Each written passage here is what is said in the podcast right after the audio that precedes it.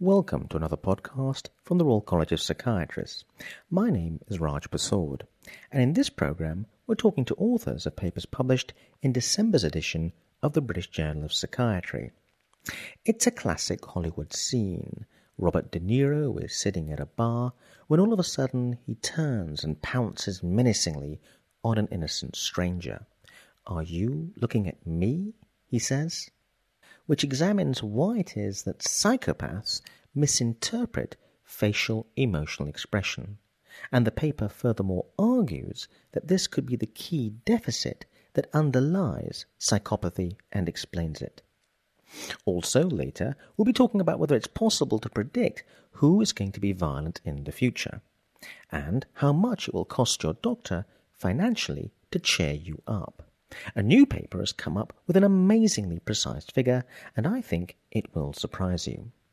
But first, Karen Jochelson from the King's Fund, who's author of a paper pointing out there is a cloud hanging over the future of psychiatric hospitals in England, and it's a cloud of smoke. Basically, these places are supposed to become smoke or cigarette free according to a new health act, but it looks like there are lots of problems. So, Karen, what exactly is going on? Well, after several years' work, the government has finally passed the new Health Act, which, as you said, introduces smoke free regulations across the country. And what's been in the news are the regulations around banning uh, smoking in pubs and restaurants. What's been less in the news, but more of interest to your audience, is the fact that um, what's under discussion at the moment is whether um, institutions which provide residential accommodation should also go smoke free.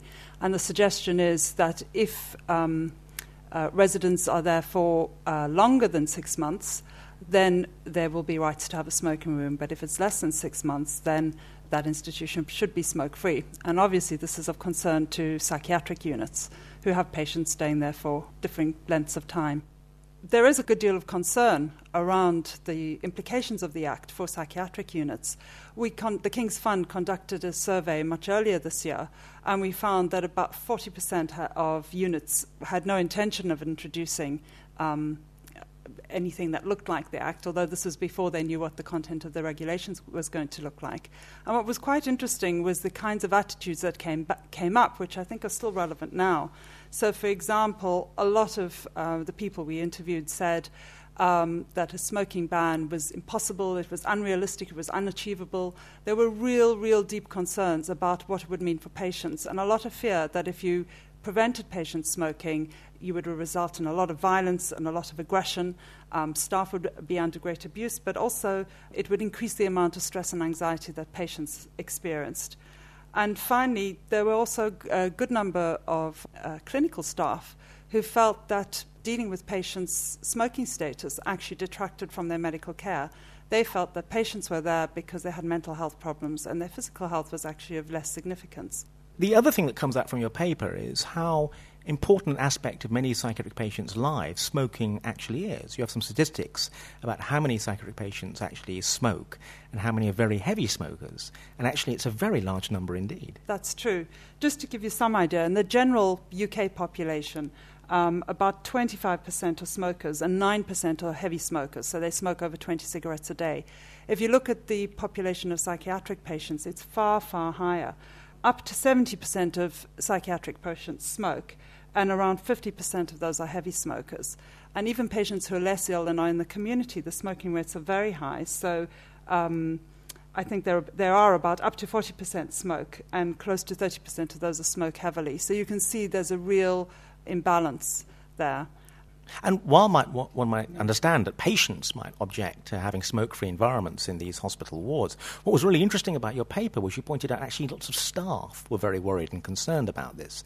And one of the really interesting things that came through from the paper was the idea that staff felt that actually they could use cigarettes as a way perhaps of calming patients down, as a way of actually almost manipulating patients to get their way. Cigarettes were a tool in the hands of the staff that was very striking. It's evident both from the international literature, where people have done anthropological studies of psychiatric units, and also from um, our own survey, that smoking is deeply ingrained in the culture of um, mental health care. So, staff speak a lot about using cigarettes as a way of making social contact, of putting patients at ease. they speak about smoking as a comfort or a pacifier for people who are already in distress. And they also speak about using cigarettes as a way of controlling patients' behavior. So it's something you can use to negotiate if you want a patient to behave in one way or another. Now, the practical implications of the Act are that psychiatric wards, like the one that I have at the Bethlem, will have to be smoke free. Now, what exactly does that mean? That means that no room in the ward at all, smoking will be permitted there. So, if you want to have a smoke, you have to go outside.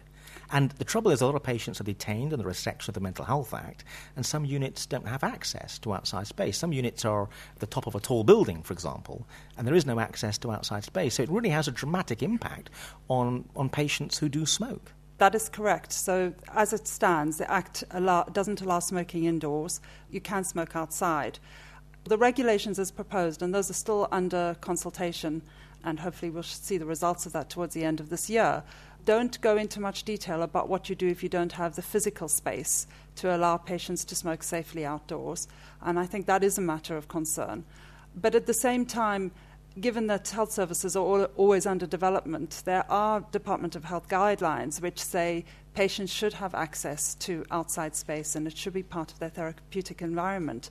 And I think this act is possibly it's a good time for um, healthcare providers to stand back and think what do you, you want to provide for patients? What would a good quality healthcare environment look like?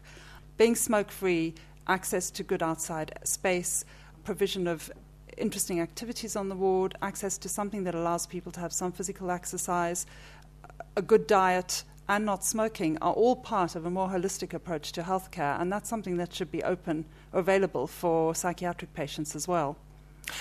The other thing your paper does is it reviews literature on how effective smoking bans are, because a lot of people are, are, clearly afraid that actually it's not implementable. And you come up with an interesting finding about the difference between an absolute ban and a partial ban. What, what did you mean by an absolute ban as opposed to a partial ban? Well, that's one of the problems of surveying the literature, actually, because many of the articles and the reviews we looked at are not very clear how they define it. I think it makes sense in the particular context they're in, but it's harder to understand um, from outside the context. But I think what we've taken in our paper as a total ban would mean no smoking either indoors or outdoors, and there were certainly some prisons that would have satisfied that, that criteria. And partial ban ranged from being no smoking indoors to what was uh, least successful was having a smoking room where people could choose to smoke. And there was certainly, there's lots of evidence which shows that when you have, um, you, you have introduced smoke-free uh, zones in public spaces. So I'm thinking now of the, the work around the impact of smoking bans in restaurants and pubs. You immediately see a decline in smoking, and smokers will smoke less, and some will be motivated to quit. And the other issue that's interesting is they will smoke less at home. And what's interesting is that parallel seems to follow over into some mental health units. There were some studies that seemed to suggest the same thing happened, and where you had a very um, consistent message going in a in an institution that no smoking was allowed. There was provision made for easy access for patients to uh, smoking cessation aids. Um, psychiatric patients, although they smoke, many of them smoke, are also interested in quitting, but they often aren't able to access the services. So the trick there was making sure that there are um, there's a smoking cessation service available for those who wish to quit when they're on the ward, and that that support follows on when they move into the community. But basically, your paper is arguing that actually um, nothing too terrible is going to happen if you implement a ban, and that people are too afraid, particularly staff, uh, of, of the, the, the, possible consequences of this ban that's on the horizon, looming on the horizon for psychiatric units here in, in, in England. I do. I think it's a matter of perception, and having a cigarette around, I think, is just become the way people um, interact with one another and how they organize care or, and interact with patients. And so there's a lot of fear about what happens if you don't have that to depend on. And yet, on the whole, when people understand why there are rules, they're fairly agreeable to following them. And there were a few cases of um, units where we that had introduced um, a smoking, a smoke-free regulations ahead of the legislation, and on the whole, they said patients conformed. You might have had occasional instances of patients trying to smoke in their own rooms, but once the reason behind the, the regulations was explained, on the whole, people were willing to conform.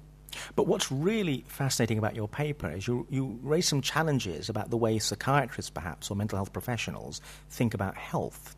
You, you, you're suggesting in the paper that actually a lot of them are thinking that mental health is something very different from physical health, and actually that sometimes if, if smoking a cigarette calms a patient down, that's a price worth paying in terms of damage to their physical health in terms of the positive, positive effect mm. on their mental health. And I think you raise an interesting point. You say that psychiatric patients in the paper, we already know, have some serious problems around their physical health. They tend to have high blood pressure, they tend to be overweight, um, you know, they tend to have high cholesterol. And smoking on top of that really is raising a serious question about the physical health care of patients in the psychiatric system.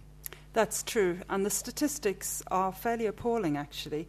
So, for example, there's a UK study that showed heart disease, it was 1.6 times more common in people with schizophrenia or bipolar disorder than in the general population. And there are various North American studies which also show that deaths from heart disease are more than twice that of the general population. And again, there are similar statistics for respiratory diseases. The rates within mental health populations are far, far higher than the general population. So you can see there's a real problem. And in terms of absolute deaths, again, it mental health patients are more likely to die from um, respiratory disease or heart disease, the, the, the, diseases that are related in some way to smoking. And so the question is why is that being ignored when a patient presents with a, a mental health disorder? And while it's true, uh, the service is there to try and help a patient learn to live with the illness or recover from the illness. I think it's a real oversight not to look at the relationship between people's physical health and their mental health.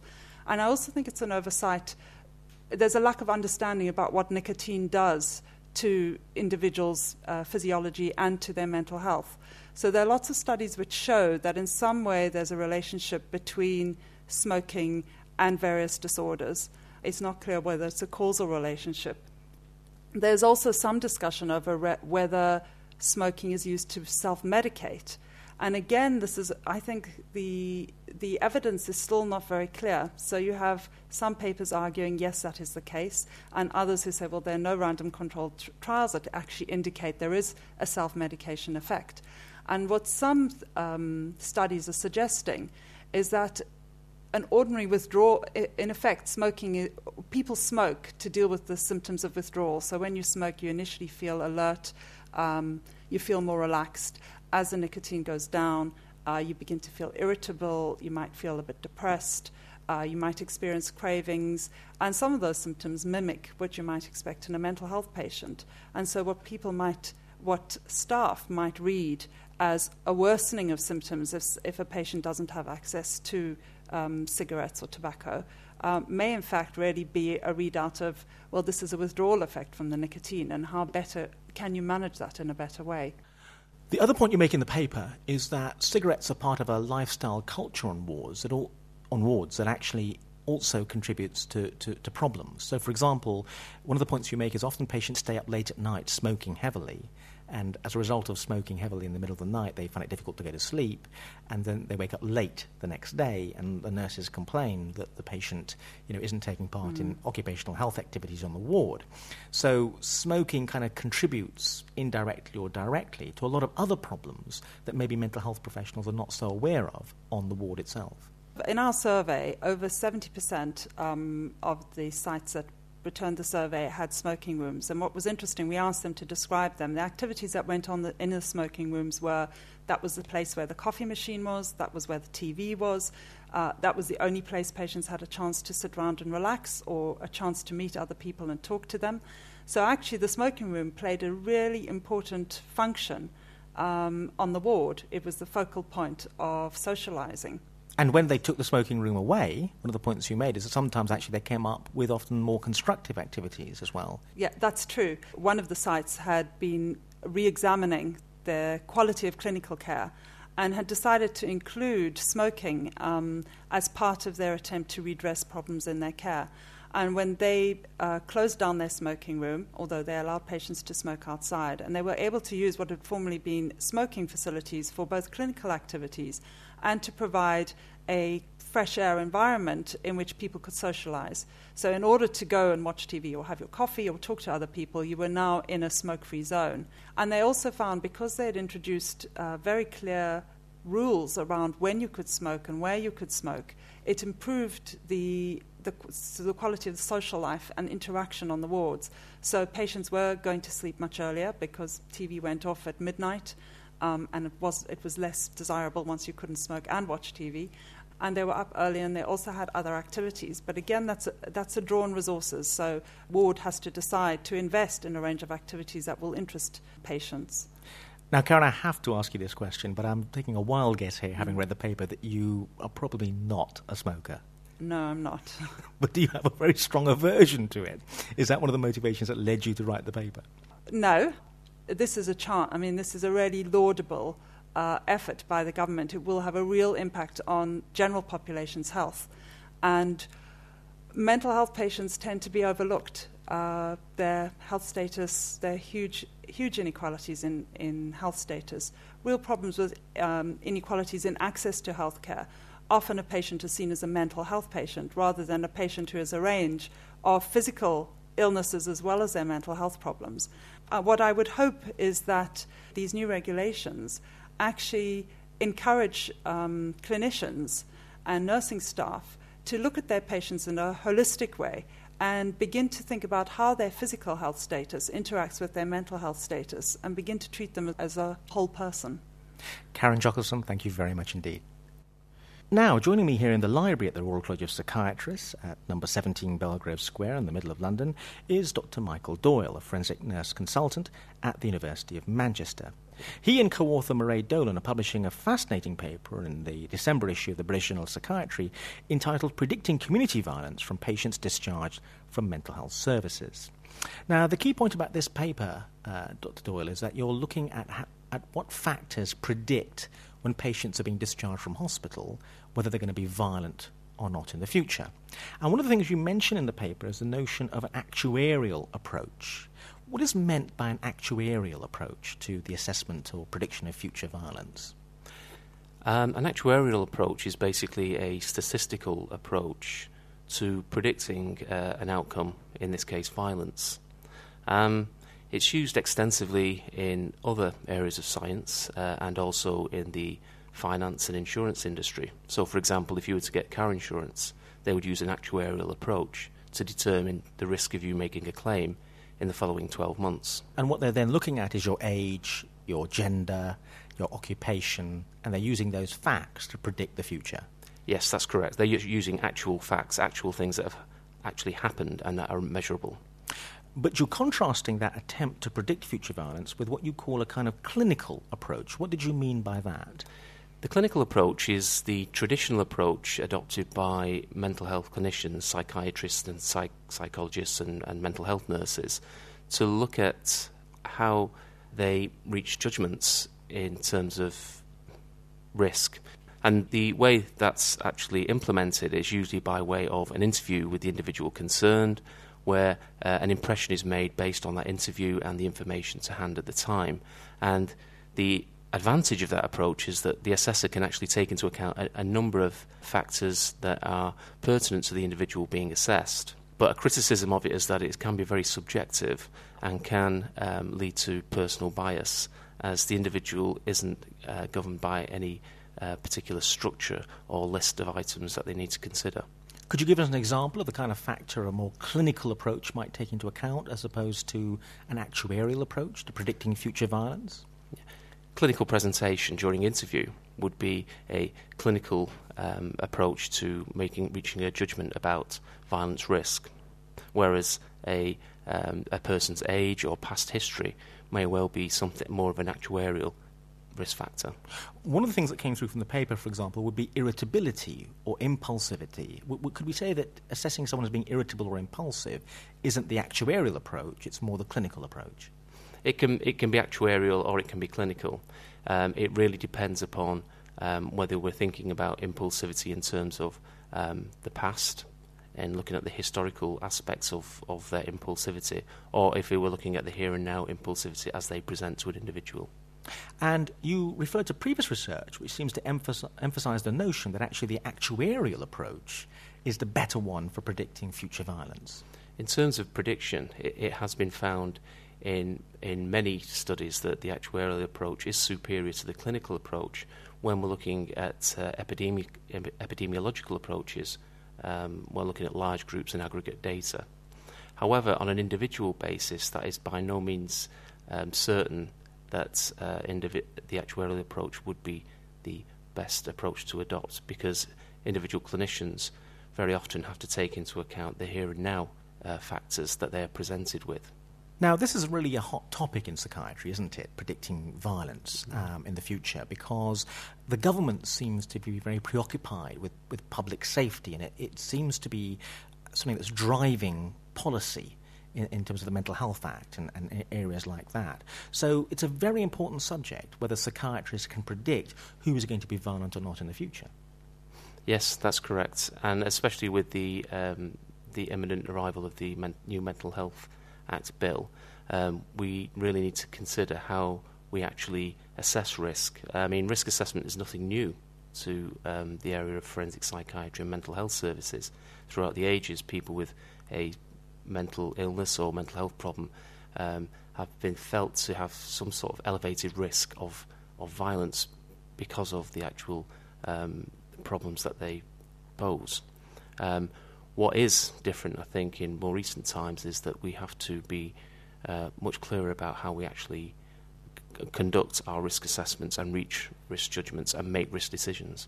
Now, the study you did was following up a group of people, patients um, from general psychiatric wards and also forensic units, discharged mm. uh, from these units, are, are roughly around 100 people, slightly over 100, mm-hmm. followed up um, over a period of time. I think on average 24 weeks was mm-hmm. the follow up period. And the first striking thing that comes through from this paper is the very high rate of violence. I mean, roughly one in five patients was involved in a violent incident. That's correct. I mean, it was surprising compared to previous uh, estimation uh, estimations of um, how many people um, discharged from hospital would become violent. This was um, this this was uh, more than would be expected. However, I think that is largely because of the method that was adopted, in that we used a triangulation approach in looking at um, official case records, hospital records, um, criminal justice records. We also interviewed the individual and asked them for a self report of violence. And most importantly, we included a collateral, somebody who knew the individual well. And this has been used previously in the MacArthur Foundation study.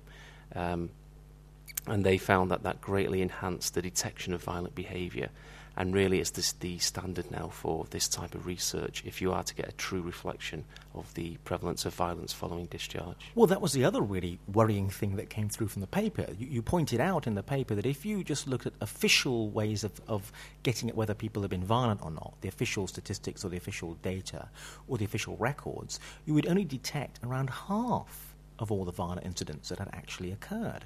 So that's also very worrying that actually people are out there being violent and it's probably not being detected by the system very often. I think that's correct, yes. And I think um, some of the previous um, papers that have been published, certainly some of the epidemiological studies, have, um, or it's very likely that they have um, grossly underestimated the amount of violence in society, not just from uh, people with mental health problems, but also in the general population. That's a key point, though, isn't it? This, this paper didn't have a control group, so we don't know if we were to compare patients with the, with the control population, what the, what the comparison, how it would stack up.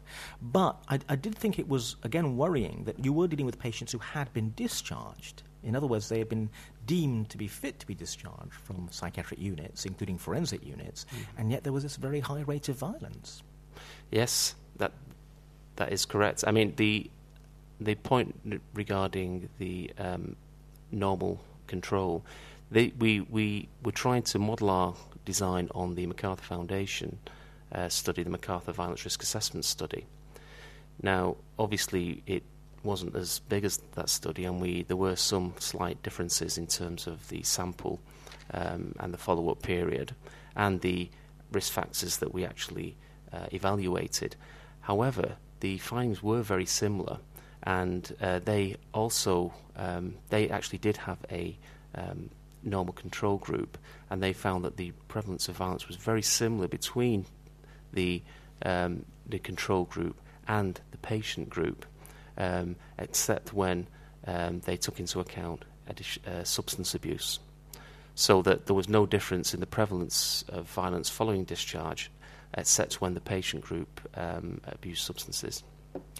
Now, one of the um, fascinating things that comes through comes through from the paper is, is this issue about the fact that if psychiatrists get it right, in other words, they think someone is about to be violent, and they readmit the person to hospital, let's say, therefore preventing a violent episode, then that correct prediction would lead to violence being prevented, and therefore, if the violence hasn't occurred, then the trouble with research is it, it would, if that was being studied in a research way, it would actually lower um, the, the, the, apparent finding of the predictive power of psychiatrists. Because in preventing the violence, the violence hasn't actually happened, mm-hmm. and therefore, as a result, it wouldn't be picked up by, by a study like this.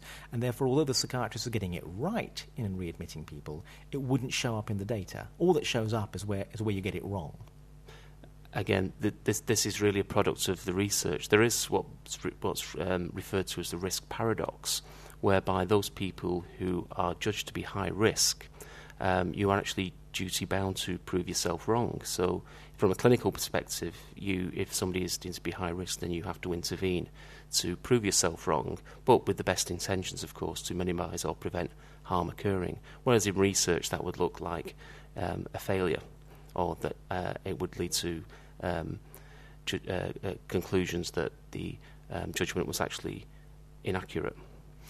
One um, final point I want to talk about is I, I, think the paper makes an interesting point about one of the instruments you use to, to measure various parameters.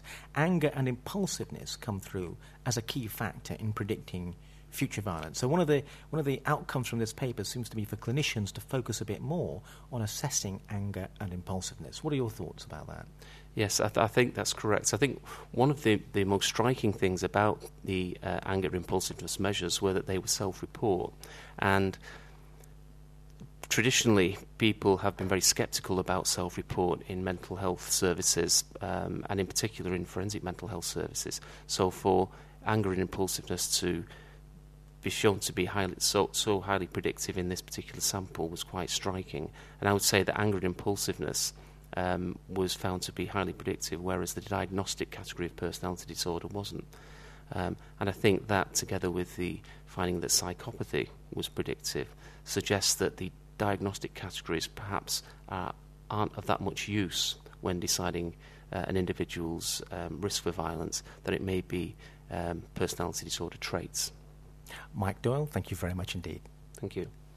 You're listening to a podcast from the Royal College of Psychiatrists, broadcasting papers being published in the British Journal of Psychiatry.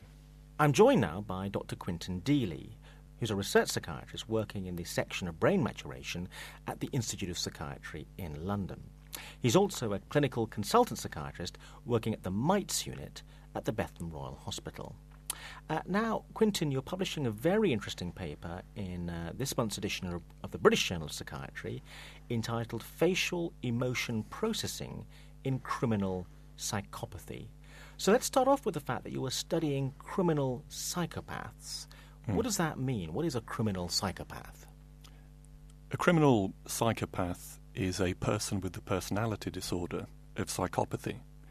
It's a person who uh, commits persistently antisocial behavior without guilt or empathy for his victims.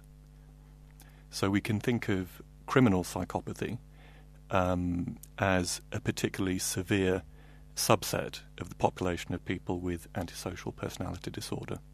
The hallmark of it being um, antisocial behavior with a, a particular emotion dysfunction of lack of empathy.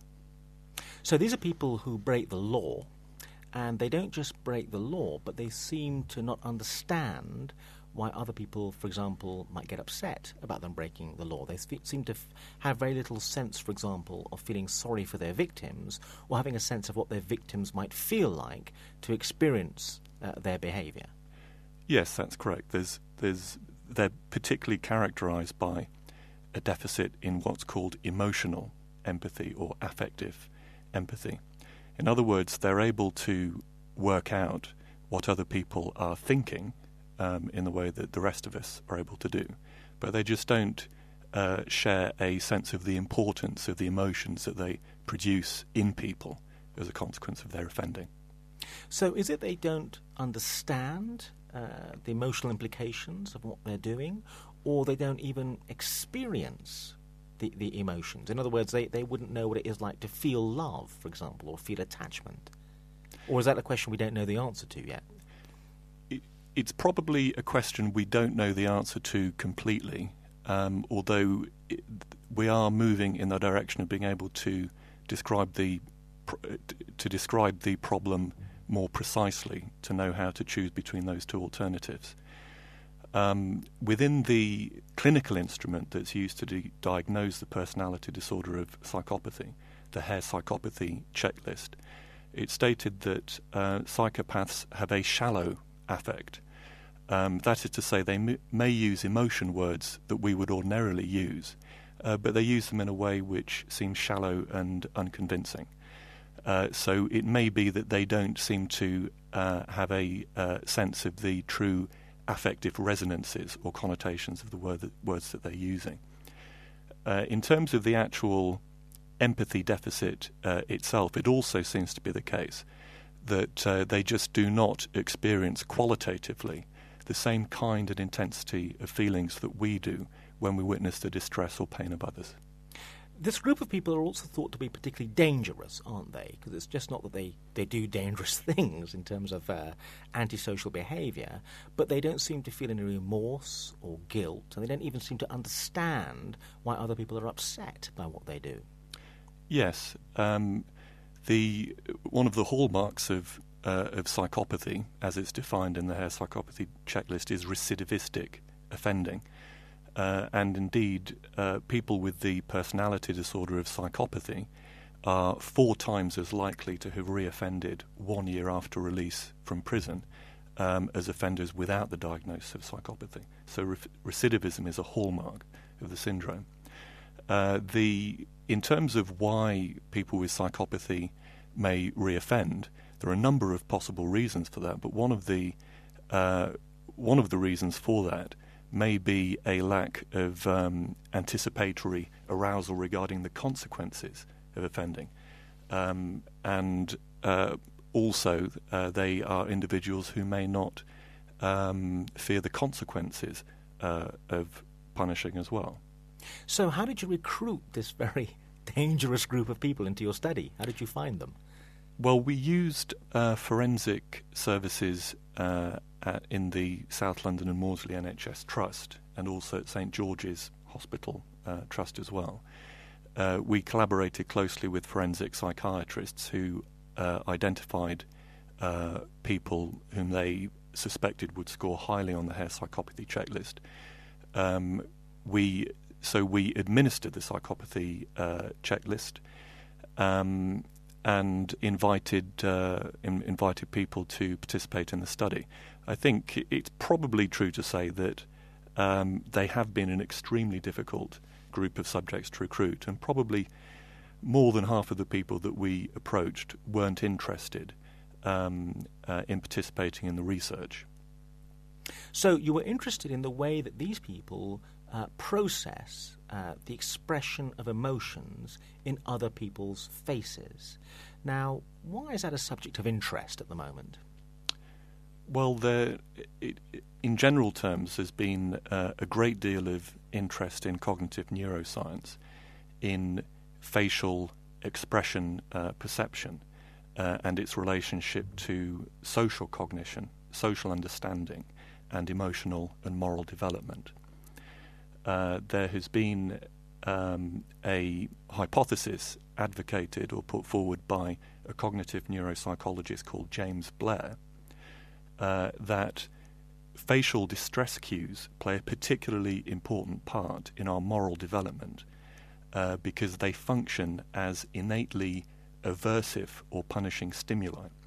That is to say, if a, a child in a, a playground um, tries to steal the sweets uh, of another child and that other child bursts into tears, the theory is that that display of distress engenders an aversive emotional reaction in the child and acts like a punisher, therefore inhibits the actual behavior which they're currently engaging in, and also sets up a conditioned association between their representation of the action they've just done and the emotional response which it engendered, and therefore modifying their behaviour in future. Following on from that, if there's a selective impairment in the perception and processing of facial distress cues, then that would be a possible mechanism for why some people fail to become morally socialized in the normal way, and hence a possible explanation of the personality disorder of psychopathy. So, in other words, um, if I do a bad thing to someone else and they get upset and they burst into tears, yet I have no emotional connection with that upset, then maybe I wouldn't learn that it's not a great way to behave towards other people. Yes, exactly.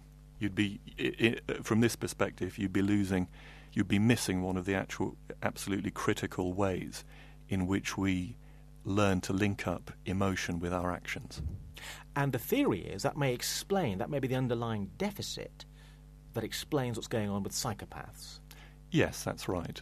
Um, the, uh, the theory uh, has been called the violence inhibition mechanism, this responsiveness to facial distress cues and other signals of distress.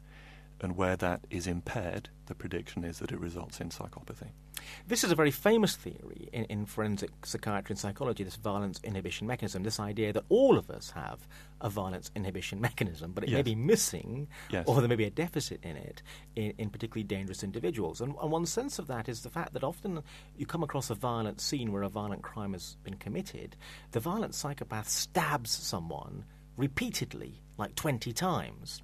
Whereas if you and I even just hit someone or, or mildly rebuke them and they get upset, we stop. There's something about the other person's emotional reaction that inhibits our violence. Yes. But there's some other people out there who stab someone or yes. continue the violence repeatedly, even in the face of extreme distress in their victim. Yes, that's correct. So there, the um, the theory would be that the person uh, that their behaviour, their ongoing behaviour, is simply not inhibited by any subjective distress engendered by the by what they're doing to somebody and the distress that they're engend- engendering in the other, in the victim. So, in this study, you recruited these uh, criminal psychopaths, you put them in a brain scanner to look at brain activity, and you asked them to look at happy faces in the scanner and also fearful faces. That's correct. And you were looking at brain activity patterns uh, in terms of the way they responded. What did you find? Main findings um, were that, well, what our main prediction was, of course, following on from the theory, is that psychopaths would differ from controls in their responses to fearful faces. They would have less activity in visual cortical and limbic areas, but wouldn't differ for happy faces because the remember the theory is that there's a selective impairment in processing facial distress cues and other facial uh, expression recognition and responding is intact. In actual fact, what we found was that the psychopath showed reduced responsiveness in uh, visual cortical areas involved in processing, processing faces for both fearful faces and for happy facial expressions. Um, however, it's also true to say that um, when we conducted the comparison looking at the change in activation as you go from uh, neutral facial expressions to happy facial expressions, the psychopaths showed a, a normal pattern of responding. That is to say, with the higher emotional salience of the happy facial expressions, they showed increased activity in visual cortical areas. So that suggests that um, even though um, their responding to happy faces is diminished compared to normal controls, the basic functional substrates are intact. The system is intact, it's just responding less. However, with respect to the responses to fearful faces, we found a highly atypical response. Uh, what we found was that the people with the uh, disorder of psychopathy actually activated visual face processing regions less to fearful faces than to neutral faces, which is a highly unusual response because it's very well established from many brain imaging experiments that um, as we look at fearful faces compared to neutral faces, there's a big increase in activation in face processing regions. So these people's brains were less active as they were looking at these fearful faces? That's right. That's within regions of the um, visual cortex which are particularly engaged in processing facial emotional information, facial expression information. So, sticking with the finding over their, their reaction to fearful faces, what are your thoughts about the implications of this finding? Well, this finding has to be viewed in the context of all of the research that's going on into um, psychopathy uh, at present. And from in terms of the uh, behavioral research into facial emotion recognition, there's now good evidence uh, that both adults with psychopathic disorders and children who are exhibiting some psychopathic traits but whom it's not proper to describe as psychopaths um, show selective impairments in the recognition of facial expressions of distress. In other words, uh, fear and sadness, but don't show impairments compared to control groups in the recognition of other facial emotions. There is also evidence from a neurobiological evidence of reduced activity in the amygdala um, when people with uh, psychopathy are uh, in, engaged in an aversive conditioning task, which normally robustly activates the amygdala, and also when they're processing words with uh, negative emotional associations. And the amygdala is the part of the brain that often becomes active when uh, negative emotions are involved or aversive emotions. Uh, that's correct. It, in actual fact, the, the amygdala seems to be particularly involved in the processing of fearful uh, faces, uh, but is more generally involved in emotion processing itself, but it becomes additionally active when processing fearful facial expressions. So the implication of that may be that our results, viewed in the context of all of this research, may give an additional uh, insight into an underlying dysfunction in the amygdala because we know from many imaging studies that the amygdala has a role in boosting visual cortical activation to fearful facial expressions and generally emotionally salient facial expressions. So the selective decrease in activation in visual cor- uh, cortices that we saw with respect to fearful facial expressions may indicate a selective underfunctioning or abnormality of the amygdala when processing fearful expressions. Now, the, the, the, problem here, though, surely with this kind of research, is you're finding a brain activation difference. Mm. Um, does it reflect perhaps the fact that psychopaths just aren't interested in these people's other people's emotional states, and that if you asked them to become interested or gave them some kind of special training, yes. they could overcome yes. this, this, this deficit processing. In other words, it's not something that biological that they're kind of born with it, and there's nothing they can do about it. Yes. Um, well, that's uh, that's a, a very um, important question, and, and then and actually leads to considering what the potential relationship, not merely between brain activity and behavioural responding and dispositions are, but also potentially what the role of brain imaging might be uh, in conjunction with therapeutic approaches to uh, managing people with personality disorders like psychopathy and indeed other psychiatric uh, um, disorders. Um, I think it's it's uh, fair to say at present that the question you're asking is actually anticipating developments which have yet to occur. Uh, you're really thinking a step or two steps ahead of where we've got to in this. Uh, but it will be an important question to not merely address the relationship between um, activation within face processing systems and the behavioral competence to recognize faces, but also to see to what extent these responses are modified by cognitive factors, uh, such as the cognitive appraisal of the relevance or interest uh, of the facial stimuli. Um, but then also, can therapeutic interventions actually uh, modify these underlying patterns of responses? Dr. Deeley, thank you very much indeed. Thank you. I'm joined here now by Judith Simon, a health economist based at the University of Oxford and at University College London, and Professor David Goldberg, a professor of psychiatry at the Institute of Psychiatry. They've published an intriguing paper looking at a health economist analysis. They've published an intriguing paper looking at a health economics analysis of clinical decision making, particularly focusing on the issue of what's the best treatment to prescribe for depression in terms of what makes the most economic sense. Now, Judith, this kind of economic analysis of clinical decision making is becoming ever more important. Why is that? In all countries internationally, we experience the huge increase in uh, healthcare costs and also uh, a lot of uh, variabilities within health service provision, and therefore uh, these days clinical guidelines shouldn't be developed anymore without looking actual the resource consequences of the different options as well, alongside their benefits and risks, and that's what the NICE guidelines try to uh, incorporate at the moment, and this is a good example of what can be done and how it is done at the moment.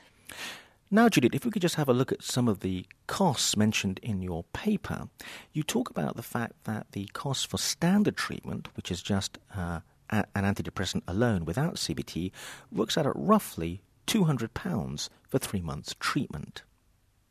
Yeah, uh, depending on, of course, what type of antidepressant we talk about. But in this case, we use fluoxetine, and if you uh, cost that treatment uh, and a standard NHS treatment that that comes out. I think it's about 160 pounds for three months. Yeah. And now, if we have a look at the cost of having a CBT therapist added on to the standard treatment, which is having an antidepressant for three months, how much did that work out at?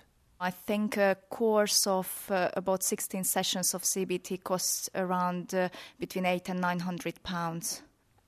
Professor Goldberg, many people would say that the gold standard treatment for the treatment of depression is to have a combination, to have both the prescription of the effective antidepressant and also cognitive behavioral therapy. No, I wouldn't agree with that at all. Um, the problem about cognitive behaviour therapy is the demand for it greatly exceeds the supply, and uh, everybody would like cognitive behaviour therapy. There are very few trained therapists available, and uh, we think it's important to ask ourselves what the incremental cost effectiveness is. Um, when does it really pay to add cognitive behaviour therapy to a much cheaper treatment, uh, which is treatment with an antidepressant?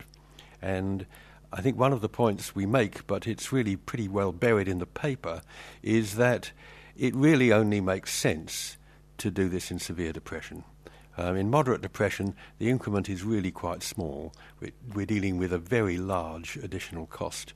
Um, because the difference in outcome of combination treatment in moderate depression is really just slightly more advantageous than a simple antidepressant. Whereas in severe depression, there's a very real difference, and that's what makes the um, interesting data which we present in the paper, um, arguing that it is a desirable thing to offer someone who is severely depressed. The contrast between the figures is really quite staggering, isn't it? For example, the cost you work out in terms of what you buy uh, an extra QALY for, an extra quality adjusted life year, costs roughly £6,000 per extra QALY when you talk about um, the treatment of uh, serious depression. But when it comes to moderate depression, the figures are, are, raised quite dramatically.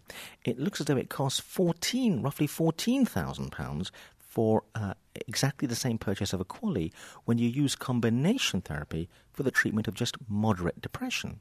And that's because the difference in outcome is only slightly better in moderate depression with combination treatment. And so, as there is not only a shortage of cash in the health service, but also a shortage of trained cognitive behaviour therapists, to be uh, sensible, it doesn't make any sense at all to give combination treatment in moderate depression. But we do show the evidence that it makes some sense if you've got a lot of money to burn.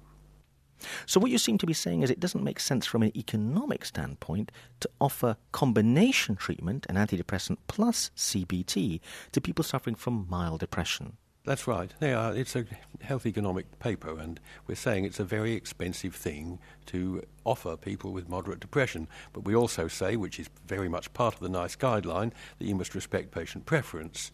Uh, but you asked me about primary care, and I think it would be completely potty to offer cognitive behaviour therapy in primary care until you're offered problem solving, which is a treatment that can be done by many members of the primary care staff and uh, is really quite effective in managing depression in primary care. Professor Goldberg, could you explain what problem solving is? Yes, you're getting people to um, first to choose their main problem rather than feel beset by a hundred different problems, and then you get them to generate possible solutions to it. You get them to look at the pros and cons of each solution. You prioritise it, and you get them to work on their favoured um, solution to a problem by the next time you see them. And uh, it is a very much cheaper treatment, and it's conceptually easier to teach primary care staff.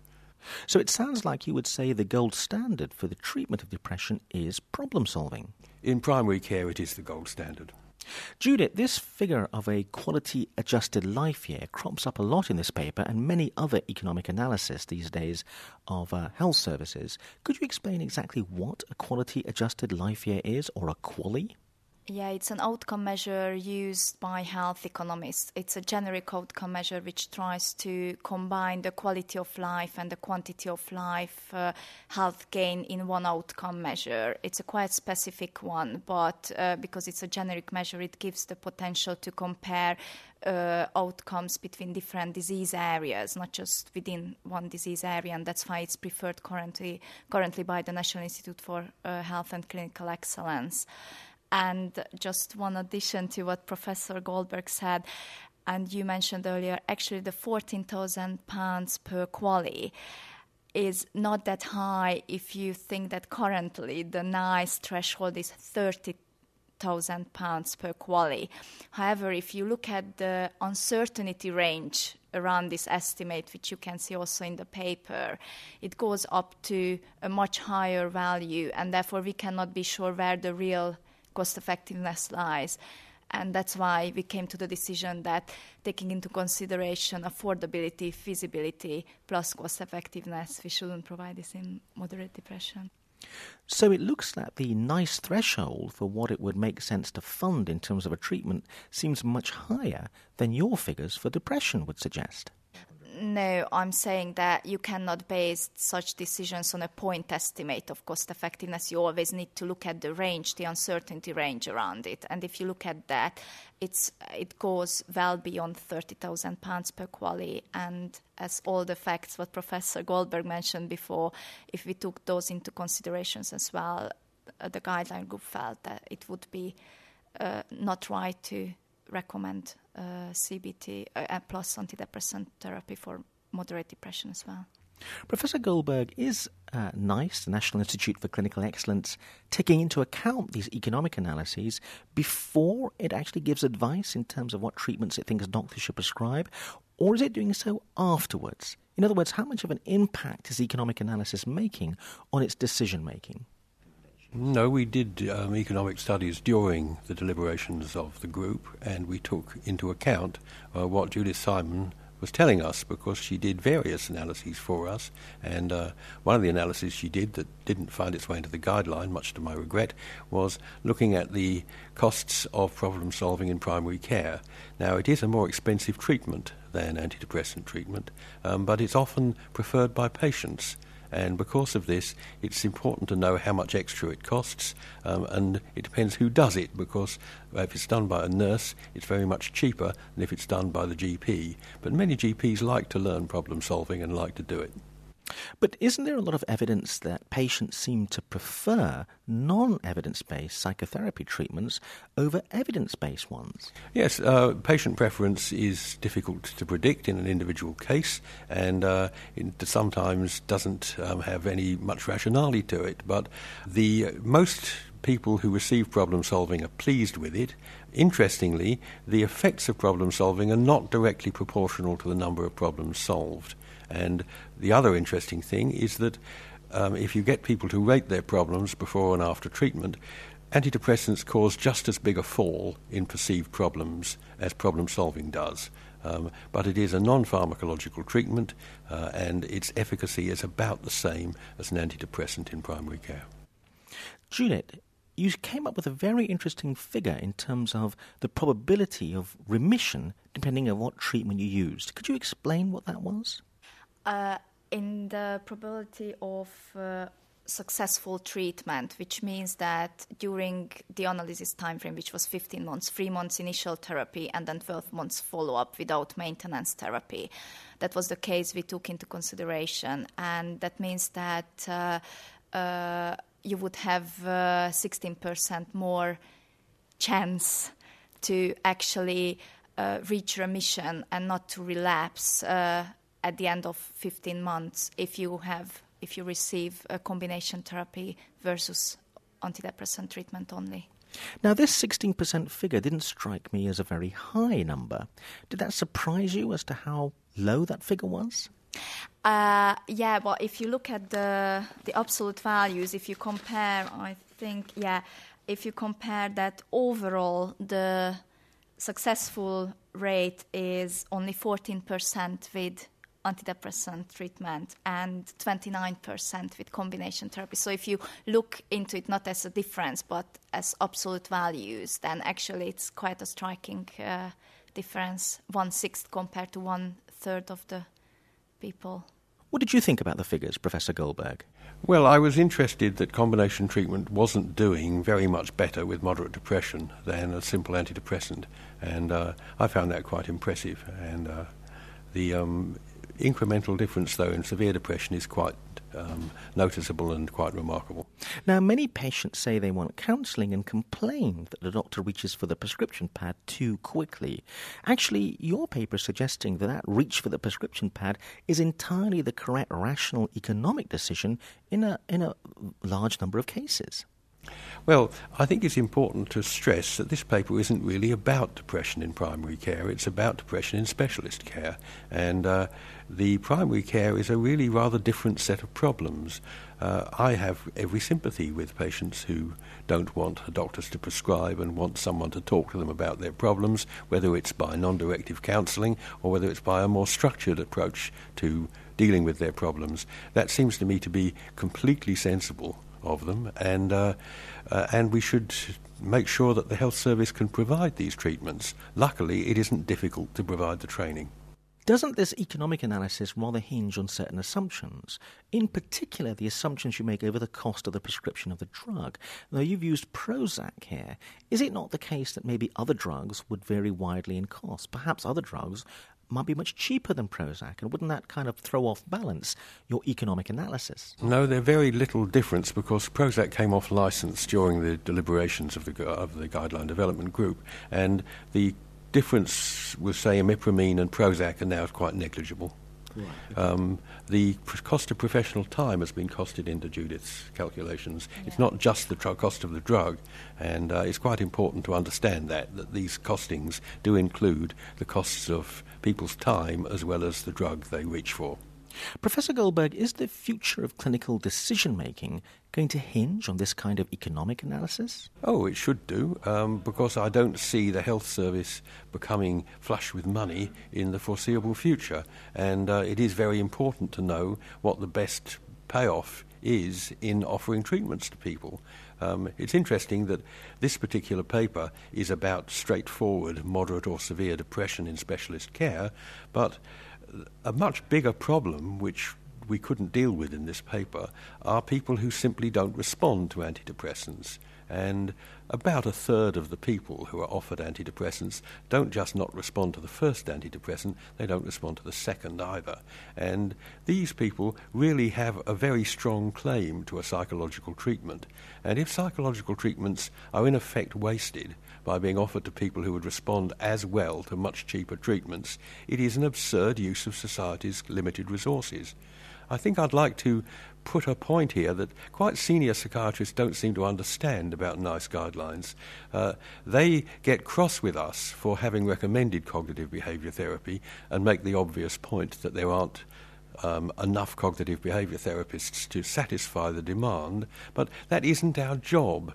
Uh, it's the job of ministers to decide what where resource should be spent. It isn't our job. Our job is to look at the science and to say what what do these treatments produce and what do they cost to produce their effects? That's all we have to do. We don't have to say, should more money be being spent on cognitive therapy training? In my private capacity, I think there most certainly should be. And, uh, but that wasn't the nature of the task in producing a NICE guideline. Isn't there, though, an issue over the standardization of treatment? That it's relatively easy to standardize a, a, tablet. We, we can be fairly confident that everyone receiving that tablet is receiving exactly the same treatment.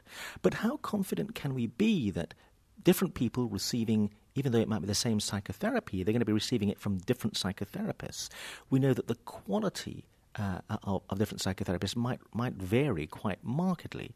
How confident can we be that when different people are receiving the same psychotherapy from different therapists, they're actually receiving the same standardized treatment? Well, they're manual driven therapies, but you're obviously right in that the um, way a different individual therapist administers the therapy may be, um, there's a lot of variability in it. Um, it's worth remembering there's a variability in individuals' response to the same pill. Um, if I take a tablet, I may respond in a different way to when you take the same tablet. And uh, this problem of variability is not confined to psychological interventions. But I would agree with you that it's probably an even greater problem. But you have to take a sort of mean um, and look. That's why we don't get swayed by very small number studies. We need to have a large number of patients um, before we um, come to a conclusion. And the assumption is that you've captured the essential um, contribution the therapy makes, despite the fact that it suits some people, and in some people it's done better than in other people. Now, Judith, the results of your paper are really quite startling and, and, perhaps to many people counterintuitive. But this is the kind of analysis that health economists do. But health economists are not traditionally very popular with doctors these kind of analysis, I think this is a basic um, problem that people don't understand. That what we try to look at is that the additional health benefit you get from a new treatment or a combination treatment does it worth the additional cost? And uh, because all medical decisions have opportunity cost, and maybe if you would spend the same amount of money different way, you would end up gaining more health benefit. And that's why these analyses are done now in guidelines. And it's not really replacing the guideline group's decision making process, it's simply actually adding additional information to the guideline group's decision uh, so that they can actually see the problem from different angles and then, based on the evidence, decide what they think the best is to recommend. Judith Simon and Professor David Goldberg, thank you both very much. Well, that's all we have time for in this month's podcast from the Royal College of Psychiatrists. Please do tune in next month to hear some more interviews with people publishing research at the cutting edge of psychiatry and psychology. In the meantime, we'd be very interested in hearing any feedback you have to give us about these podcasts, so please don't hesitate to contact us via the Royal College of Psychiatrists website. Please don't forget there are also more podcasts in the CPD or Continuing Professional Development section of the Royal College of Psychiatrists website. So until next month, goodbye